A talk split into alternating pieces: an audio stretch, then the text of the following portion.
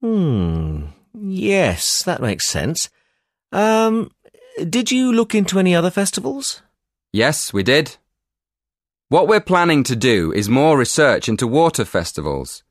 We found that in Asian countries, where there aren't any carnival celebrations, there are still festivals that involve people splashing each other with water. Actually, we found references to them in Burma, Thailand, Vietnam, China, and Japan. But we also found a reference to a water festival in Mexico. So we thought we'd look into that a bit more and see if we can find any similarities between these countries. Uh, I mean, we realise that water is more than just a way of cooling people down in hot weather. It also has a lot of different religious meanings and purposes. For instance, we found that in some societies, water can mean life or wealth or just luck.